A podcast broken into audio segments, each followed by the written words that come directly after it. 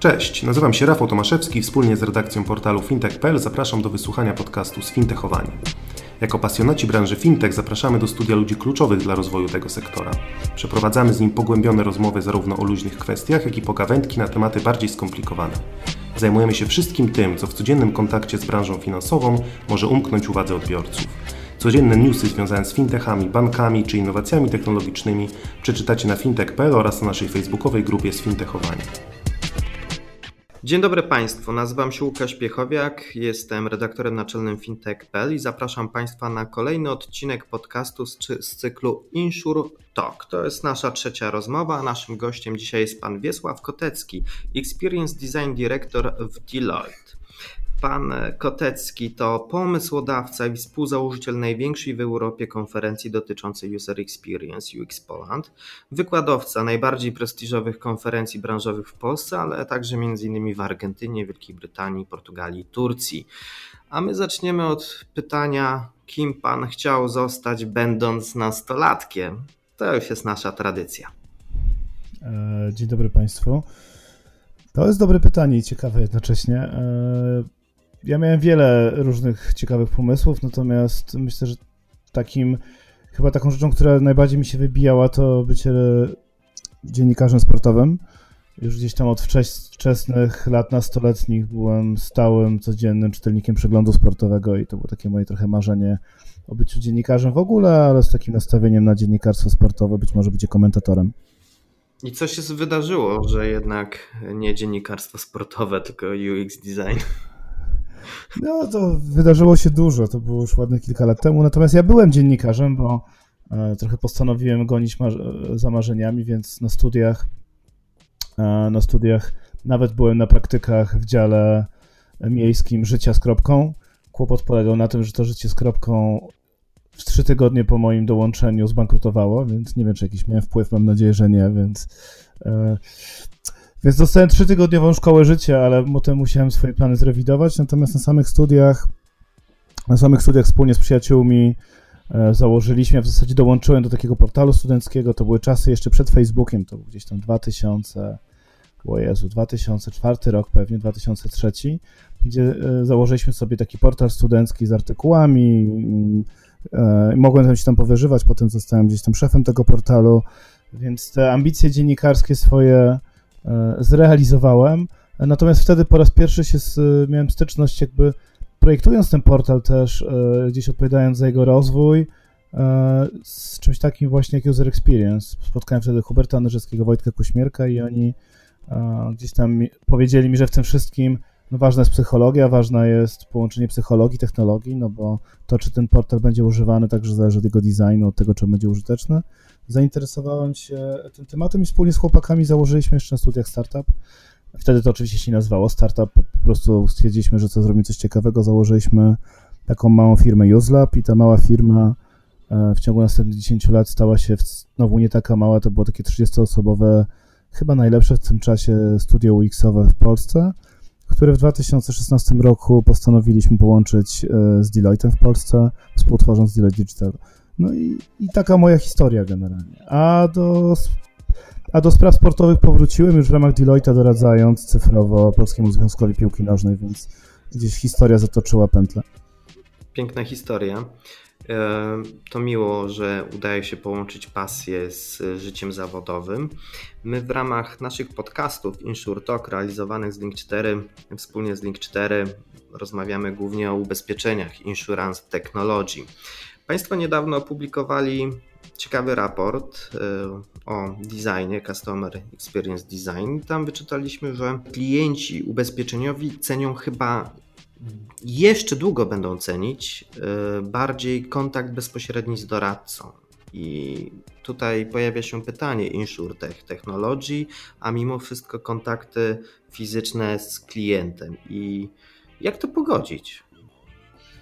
To jest, to jest ciekawa kwestia, no szczególnie w tych czasach, w których teraz, w czasach, w których żyjemy, no rozmawiamy w czasach ogólnoobowiązującej pandemii, która też te kontakty międzyludzkie no, trochę redefiniuje, prawda? Jesteśmy w izolacji e, i pewnie właśnie ubezpieczenia są jedną z tych branż, które, e, no, które nie chcę powiedzieć, że zostały najmocniej, no ale ciągle jest tak, że biznes wielu firm ubezpieczeniowych opiera się na sieci agenckiej, na tym kontakcie międzyludzkim. I odpowiadając na to pytanie, czy ludzie potrzebują kontaktu? Tak, na pewno potrzebujemy cały czas kontaktu z drugim człowiekiem. Jesteśmy ludźmi e, i to leży w naszej naturze. Natomiast też to, czego oczekujemy, to wygoda. To to, to że na tej naszej ścieżce klienckiej, e, w zależności od tego, w jaki, na jakim jej etapie jesteśmy, firmy nam będą udostępniały te kanały kontaktu, które są dla nas najwygodniejsze. Tak? I dadzą też nam wybór, e, tak żebyśmy mogli, niezależnie od tego, czy jesteśmy na tym etapie poszukiwania informacji, czy rozpoczynamy korzystanie z usługi, czy korzystamy z niej, czy chcemy złożyć reklamację, to żebyśmy mogli sobie wybrać ten kontakt. No i tutaj oczywiście do reklamacji jeszcze dojdziemy, bo tutaj. Tak, do reklamacji jeszcze dojdziemy. Tak, tak. Bo mówimy o mnogości liczby kanałów, który, za pomocą których można się kontaktować z klientem. Ja od paru dni, przygotowując się do, tego, do tej rozmowy, yy, nawiązuję kontakt z kilkoma ubezpieczeniami E, ubezpieczycielami, przepraszam, celem e, zawiązania umowy na ubezpieczenie, ewentualnie przeniesienia jakiejś umowy. I muszę przyznać, że ten rodzaj kontaktu, który jest narzucony, to jest tylko kontakt telefoniczny, który mi osobiście na przykład bardzo nie odpowiada, bo mam mało czasu na przeprowadzenie długiego wywiadu.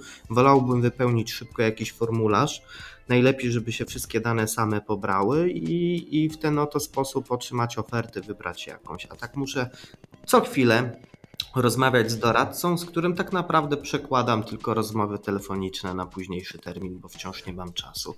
Więc, y, więc w zasadzie dzisiaj mówiąc o wyborze, to, y, to tak jakbyśmy rozmawiali o, o czymś, co w sumie nie istnieje, bo tego wyboru nie ma. No i tutaj, tutaj niestety trzeba powiedzieć, że branża ubezpieczeniowa ma dużo przed sobą jeszcze do zrobienia, tak? Oczywiście, jak spojrzymy sobie na inne branże, a nasz raport dotyczył dziewięciu kluczowych branż, tam patrzyliśmy sobie na, na bankowość, na telekomunikację, na usługi kurierskie, e-commerce, y, usługi medyczne, miejskie, miejskie usługi transportowe, różnego rodzaju, no to część z nich... E, tak, no to więc, więc właśnie, więc y, Usługi e, ubezpieczeniowe, e, no faktycznie jest tak, że dla tych bardziej skomplikowanych produktów wymagają ciągle tego kontaktu ludzkiego. Oczywiście jest tak, że ubezpieczenie, nie wiem, typu travel e, czy proste OCAC jestem w stanie sobie kupić online, prawda? To już od jakiegoś czasu.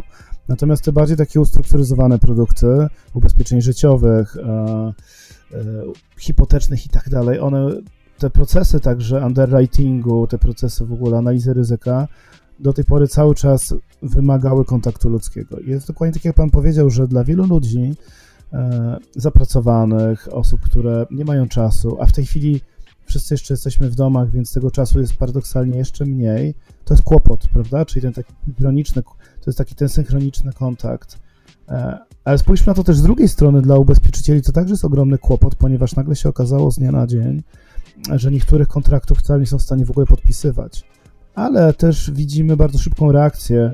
E, dosłownie w ostatnich tygodniach e, kilku kluczowych ubezpieczycieli umożliwiło podpisywanie kontraktów przez telefon, poprzez łączenie się na wideo, autentykację dokumentów za pomocą niektórych już insurtechów, więc widać, że ten świat też się zmienia, ale też bardzo jasno widać, że klienci oczekują e, także w branży ubezpieczeniowej tych standardów, które już od dawna mają dostępne w bankowości, w e-commerce, w usługach kurierskich i to z tego naszego badania też bardzo widać, bo w pierwszej trójce właśnie są te trzy kategorie, czyli usługi kurierskie, e-commerce, logistyka generalnie, no a ubezpieczyciele są raczej pod koniec tej pierwszej dziesiątki. A ja jeżeli chodzi o cenę experience. Pytanie teraz, bo wspomniał Pan niestety o zostań w domu, czyli negatywnemu, jest to negatywny skutek szerzenia się pandemii ale też pojawiają się głosy, że pandemia będzie katalizatorem do wdrażania nowych rozwiązań, przyspieszenia pewnych procesów, w tym również e, z tego co zrozumiałem w Customer Experience, gdzie będzie się stawiało na rozwiązania, które mają umożliwić ludziom pracującym w domu na korzystanie z usług właśnie tych, które wymienia Państwa raport.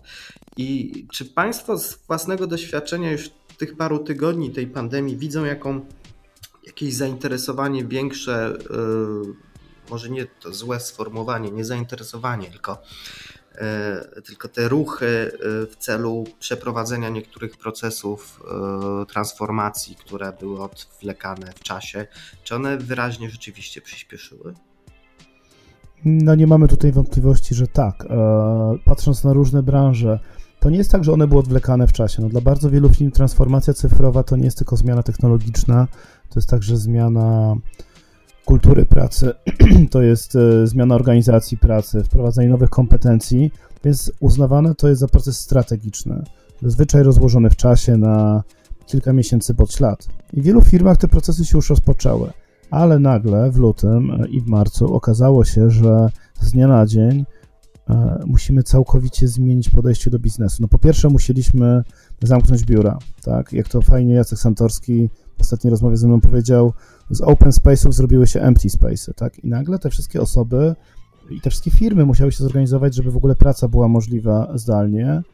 E, ogromna zmiana, prawda? Jakby natychmiastowa digitalizacja. Nie zawsze to poszło tak łatwo od takich małych rzeczy technologicznych przez też po prostu organizację taką czysto interpersonalną pracy ludzkiej. Ale to, była tylko, to był tylko pierwszy krok. Niestety pandemia też pokazała, że w bardzo wielu branżach z dnia na dzień świadczenie usług dla klientów stało się niemożliwe. E, zamknięte e, galerie handlowe, zamknięte sklepy wielkopowierzchniowe, e, a w związku z tym zamknięte salony, nie wiem, firm telekomunikacyjnych, zamknięte banki, mm, agenci ubezpieczeniowi, którzy nie są w stanie się spotkać z klientem i tak dalej, i tak dalej. Jeżeli spojrzymy sobie na przykłady, w jaki sposób niektóre firmy fantastycznie zareagowały na tą trudną sytuację, to ta transformacja cyfrowa się w tej chwili każdego dnia dzieje, bo spójrzmy na przykład na branżę e, retail czy grocery, tak, czyli handel usługami, czy handel towarami spożywczymi. E, Biedronka, która w trybie natychmiastowym uruchomiła e, e-commerce, gdzie Glovo im dostarcza produkty. Kauf, Carrefour, który uruchomił kanał sprzedaży online za pomocą partnershipu z Allegro, E, Kaufland z Mango, tak? To są takie przykłady, e, gdzie coś, co teoretycznie jest bardzo skomplikowanym procesem, potrzeba chwili po prostu pokazała, że ok, możemy inaczej, prawda? A to nie jest trochę tak, że te startupy e, czy, czy rozwiązania technologiczne, one, one już istniały, no bo Glovo nie jest firmą, która powstała w styczniu, tak? Ona już trochę na rynku funkcjonuje. Do Polski weszła w zeszłym roku, ale i tego rodzaju rozwiązania już gdzieś były. Yy, I to nie jest nowość. I, I nagle pandemia była tym katalizatorem, żeby jednak skorzystać z ich usług, wykonać ten telefon i, i powiedzieć zróbmy to. Yy, co wcześniej Bo to było być albo nie prawdopodobne, być, że można by było tak zrobić, nie?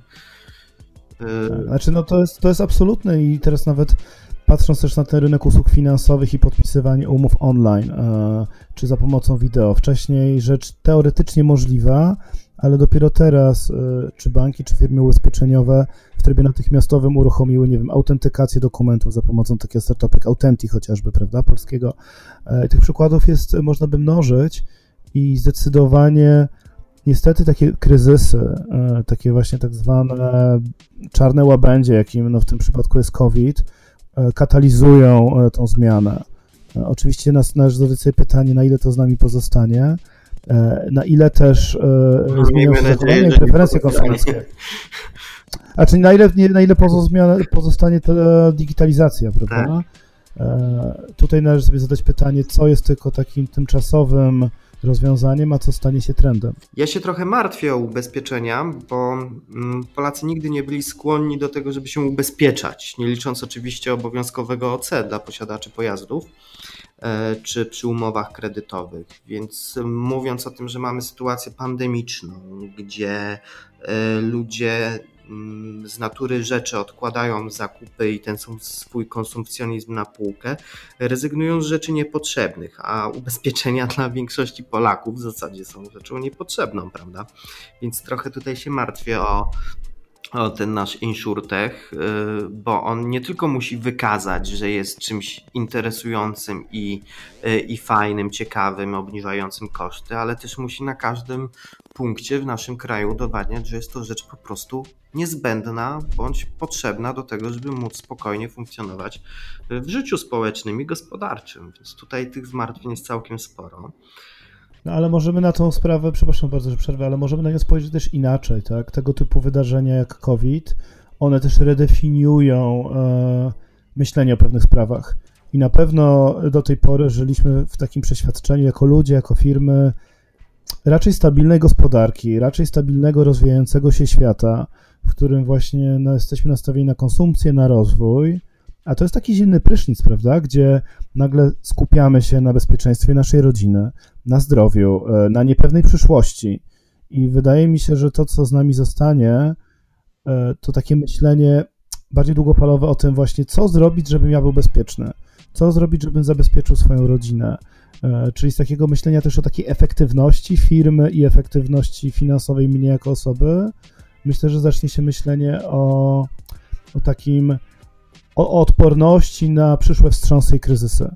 I tutaj pojawia się miejsce dla ubezpieczycieli i firm ubezpieczeniowych z, mądrym, e, z mądrą ofertą produktową, która będzie bardziej nastawiona na zdrowie, która będzie bardziej nastawiona właśnie e, nie tylko na ubezpieczenia obowiązkowe, e, ale też te ubezpieczenia przyszłości. No dobrze, to skoro już mówimy o ubezpieczeniach, to wróćmy może do projektowania doświadczeń klienta w ubezpieczeniach.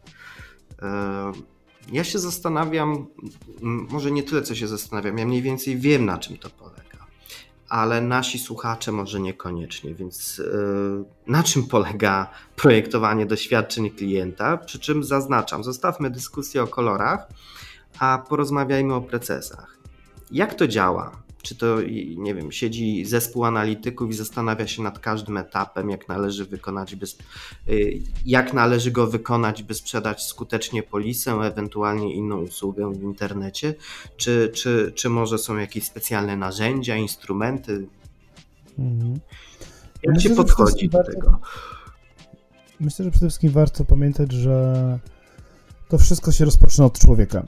Mm, e, I projektowanie doświadczeń e, to jest oczywiście pod koniec dnia taka nauka narzędziowa, bo to się sprowadza do zaprojektowanego produktu, usługi, do wdrożonego produktu, który działa. Ale na samym początku należy się odpowiedzieć sobie na pytanie, co i dla kogo my chcemy tak naprawdę w ogóle zrobić. I, I, to dla kogo i co to są dwa podstawowe pytania, prawda? Czyli e, naszą pracą jest e, osób, które się zajmują tym projektowaniem doświadczeń, jest przede wszystkim zrozumienie dwóch perspektyw, a w zasadzie trzech perspektywy klienta, e, tego końcowego odbiorcy, odpowiedzieć na pytanie, kim on jest, jakie tam, jakie tam występują segmenty, ale nie tylko na takim marketingowym poziomie grupy docelowej, tylko zejście na poziom konkretnych, my to nazywamy persony, takich archetypów osób, tak? Czyli segmentacja. Tak, ale też taka segmentacja też behawioralna, tak? Czyli poza takim podejściem ilościowym, to user experience czy customer experience to są też metody jakościowe, to są wywiady, to jest etnografia, to jest e, takie dogłębne zrozumienie tego kontekstu klienta. Mhm. To jest jakby pierwsza rzecz. E, czyli odpowiedź na pytanie, jakie są cele, potrzeby, często nieuświadomione e, tego klienta, ponieważ my tych klientów się nie pytamy, czego oni chcą. To jest najgorsza droga. My obserwujemy ich działanie, i podejmujemy potem taką decyzję na podstawie analizy tak naprawdę, jakie są te ukryte potrzeby i problemy. Zainteresował mnie Pan y, tą informacją, że etnografia jest potrzebna, bo y, mm. jestem już dziennikarzem, czy zajmuję się dziennikarstwem od y, 10 lat i Pamiętam, że na studiach miałem kolegę, który studiował etnografię i powiedział, że to się nigdy do niczego mu nie przyda a minęło 10 lat od naszego ostatniego spotkania i pojawia się sformułowanie etnografia, więc zastanawiam się, do czego ona jest potrzebna w ubezpieczeniach, bo tego jeszcze nie słyszałem.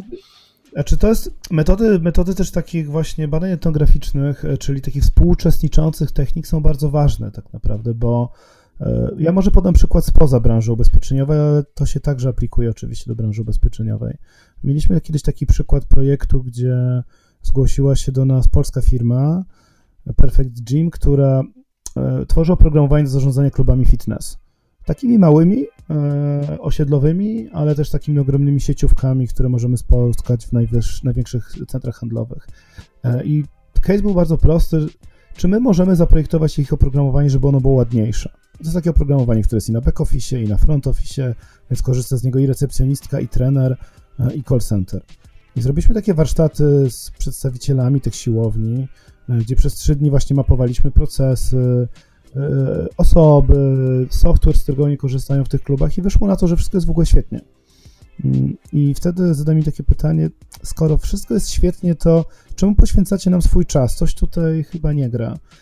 I cały mój zespół E, rozjechał się na następny tydzień po Polsce i przebrał się za pracowników siłowni. Byliśmy recepcjonistkami, byliśmy pomocnikami trenerów i pracownikami właśnie call center i obserwowaliśmy, jak to, tak troszeczkę z boku współuczestnicząco, jak te siłownie działają, jakie mają problemy, dlaczego są kolejki przy recepcji, e, jakie problemy mają trenerzy, jakie problemy mają e, goście tych klubów.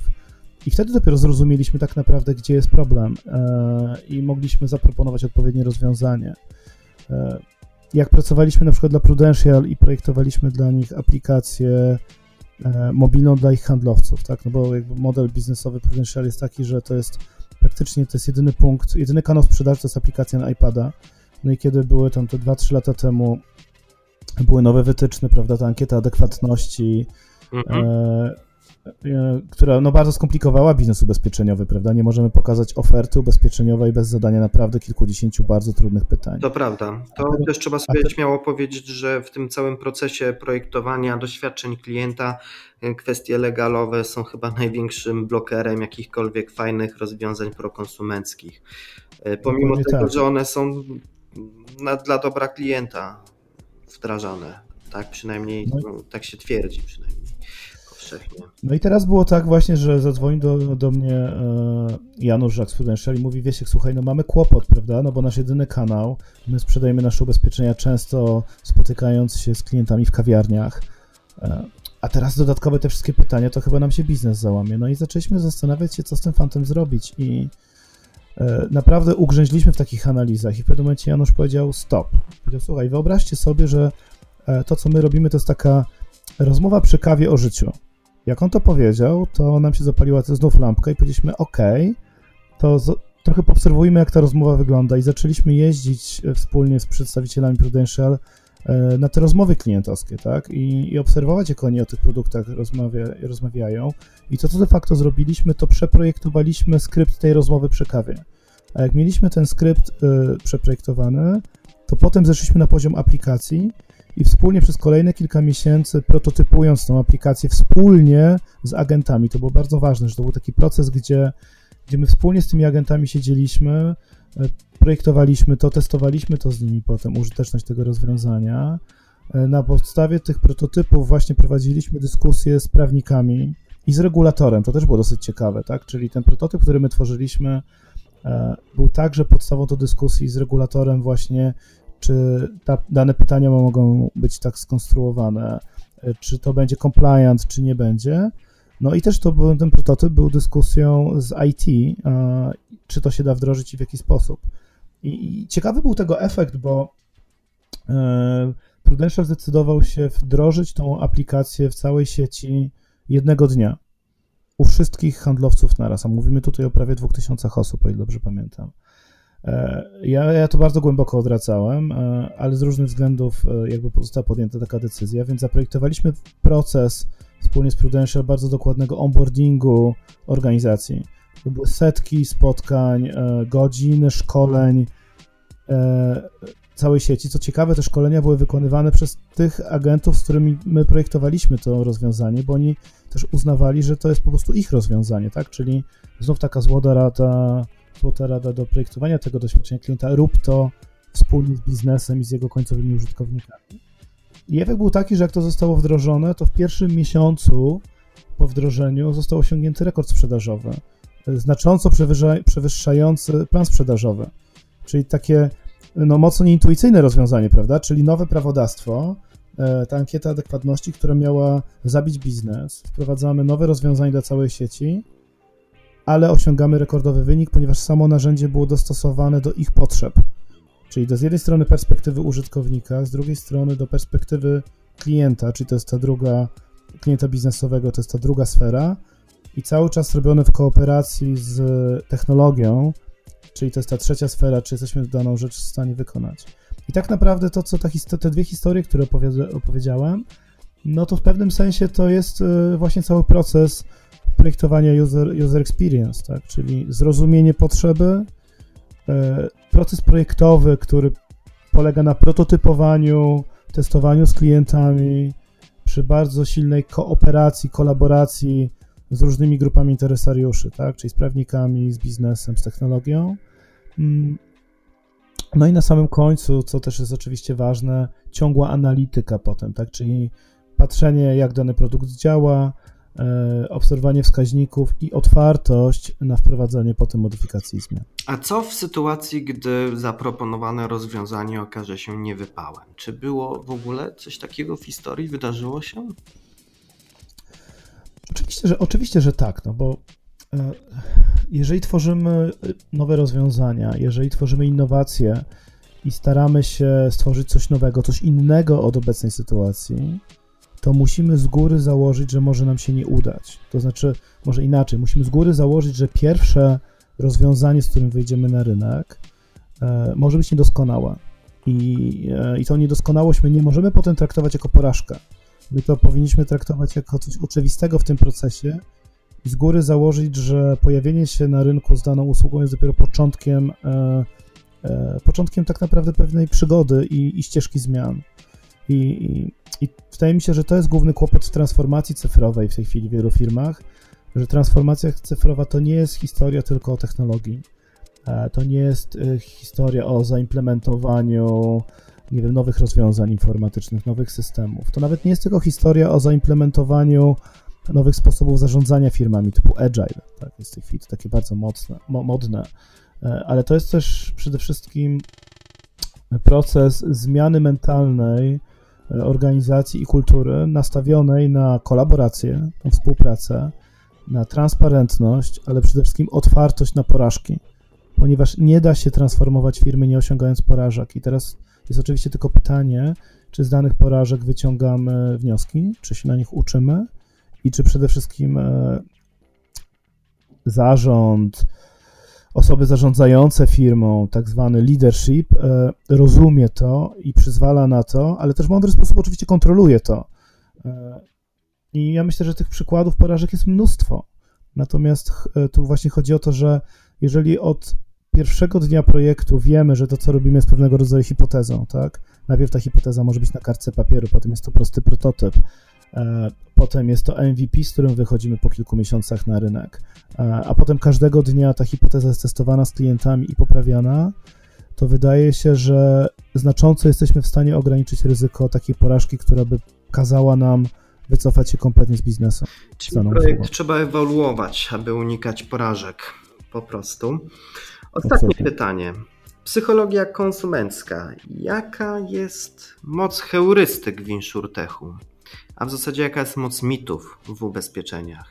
I, i jak do tego podchodzić, projektując rozwiązania? Hmm. Może ja, dać znaczy... przykład mitu jakiegoś. Ja, ja, ja, nie skupiam się na mitach, szczerze mówiąc. E, heurystyki są bardzo ważne, to znaczy e, to jest tak, że, e, że technologia oczywiście to jest w miarę nowa nauka i, i w miarę nowa, nowa rzecz. Natomiast no, to, w jaki sposób działa mózg ludzki, e, nie jest wcale nowe, prawda? To są, my działamy w pewien sposób od tysięcy lat, e, od co najmniej setek albo dziesiątek lat badamy sposób działania ludzkiego mózgu, działania ludzkiej psychologii. Są tu różne nauki, od psychologii, przez psychologię behawioralną, E, przez socjologię, mamy badania kliniczne różnego typu i to jest jakaś tam podstawa, tak? E, I tą podstawę trzeba znać. Natomiast e, też bardzo ważne jest to, że sama technologia, ona wpływa na, na te heurystyki w taki sposób, że no, ludzie się szybko uczą korzystać z dobrych rzeczy. I to, co ja zawsze swoim klientom podpowiadam, i, i teraz mnóstwo też dyskusji prowadzimy, nawet w tym raporcie, który robiliśmy, to co pokazujemy, to najgorsze, co możemy zrobić, to zamknięcie się tylko i wyłącznie na swoją branżę. E, bo prawdopodobnie jest tak, że e, kluczowe trendy, takie w kontekście user experience czy customer experience, są w tej chwili tworzone nie przez naszą branżę, a już na pewno nie przez branżę ubezpieczeniową. I my powinniśmy czerpać wielkimi garściami z tych doświadczeń użytkowników, klientów, które są tworzone w e-commerce E, które są tworzone w branży, nie wiem, rozrywkowej w rozumieniu Netflix, Spotify. E, z tych milionów, miliardów dolarów, które są e, wydawane na innowacje właśnie w bankowości, bo to są standardy, które znają nasi klienci i myślę, że prawdziwe innowacje i takie fajne standardy są robione na przecięciu tych doświadczeń. Czyli zdajmy sobie pytanie, co w onboardingu ubezpieczeniowym jesteśmy w stanie nauczyć się od Netflixa, co w onboardingu ubezpieczeniowym jesteśmy w stanie się nauczyć e, od banków, które ten onboarding nawet skomplikowanych produktów mają panowane często do doskonałości. Czego jesteśmy się w stanie nauczyć w kontekście, nie wiem, zgłaszania reklamacji i claimów na przykład, prawda, od, e, od branży, nie wiem, logistycznej czy e-commerce, tak? Czyli patrzmy po prostu dookoła siebie i czerpmy garściami, ponieważ nasi klienci będą nas zawsze porównywali nie do naszej kategorii, bo klienci w tej chwili już przestają myśleć kategoriami. Oni nas będą porównywali do tych 20 innych aplikacji, które mają na swoim telefonie komórkowym, bo to jest dla nich standard, a nie w inne firmy ubezpieczeniowe czy, czy telekomunikacyjne. A jaki wzorzec metra Sevr aplikacji ubezpieczeniowych?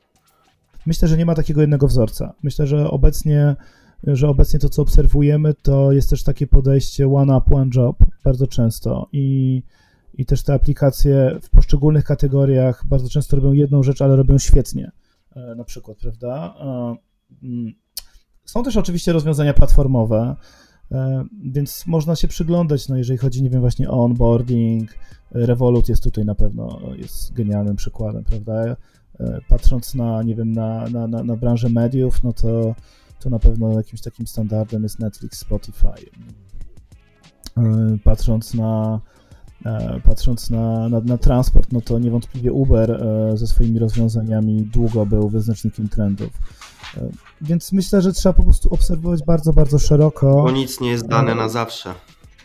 I nic nie jest dane na zawsze, dokładnie. I teraz to, co się w tej chwili dzieje właśnie w kontekście COVID-u, to znów wywróci historię do góry nogami. I to, co wiemy w technologii, to w technologii wiemy, że w tych rozwiązaniach tego typu, że czas biegnie tu kompletnie inaczej i pędzi i każdego dnia mogą się pojawiać takie rzeczy, które e, zmieniają te branże i szczególnie jak patrzymy na finanse, czy szeroko ujęte fintechy, czy insurtechy, no to z punktu widzenia dużych graczy, takich jak banki i ubezpieczyciele, to należy się temu przyglądać, bo takim mniejszym podmiotom jest po prostu dużo łatwiej często wyjść na rynek e, z wąską usługą end-to-end, ale zrobioną wspaniale, prawda?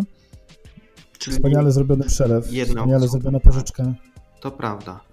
To prawda. No niestety czas nam się już kończy. Dziękuję panu uprzejmie za rozmowę. Naszym gościem w, e, trzeciej, w trzecim odcinku podcastu Insure Talk był pan Wiesław Kotecki, Experience Design Director w Deloitte. E, dziękuję uprzejmie za rozmowę. Mam nadzieję, że Państwo się czegoś dowiedzieli o projektowaniu nowoczesnych rozwiązań Customer Experience oraz o tym, jak to się może przydać w ubezpieczeniach. I oczywiście zapraszamy po więcej informacji do nas na stronę fintech.pl, jak również zapraszamy do rap przeczytania raportu, którego autorem, autorami był zespół pana Koteckiego. Dziękuję uprzejmie. Dziękuję bardzo. Thank you.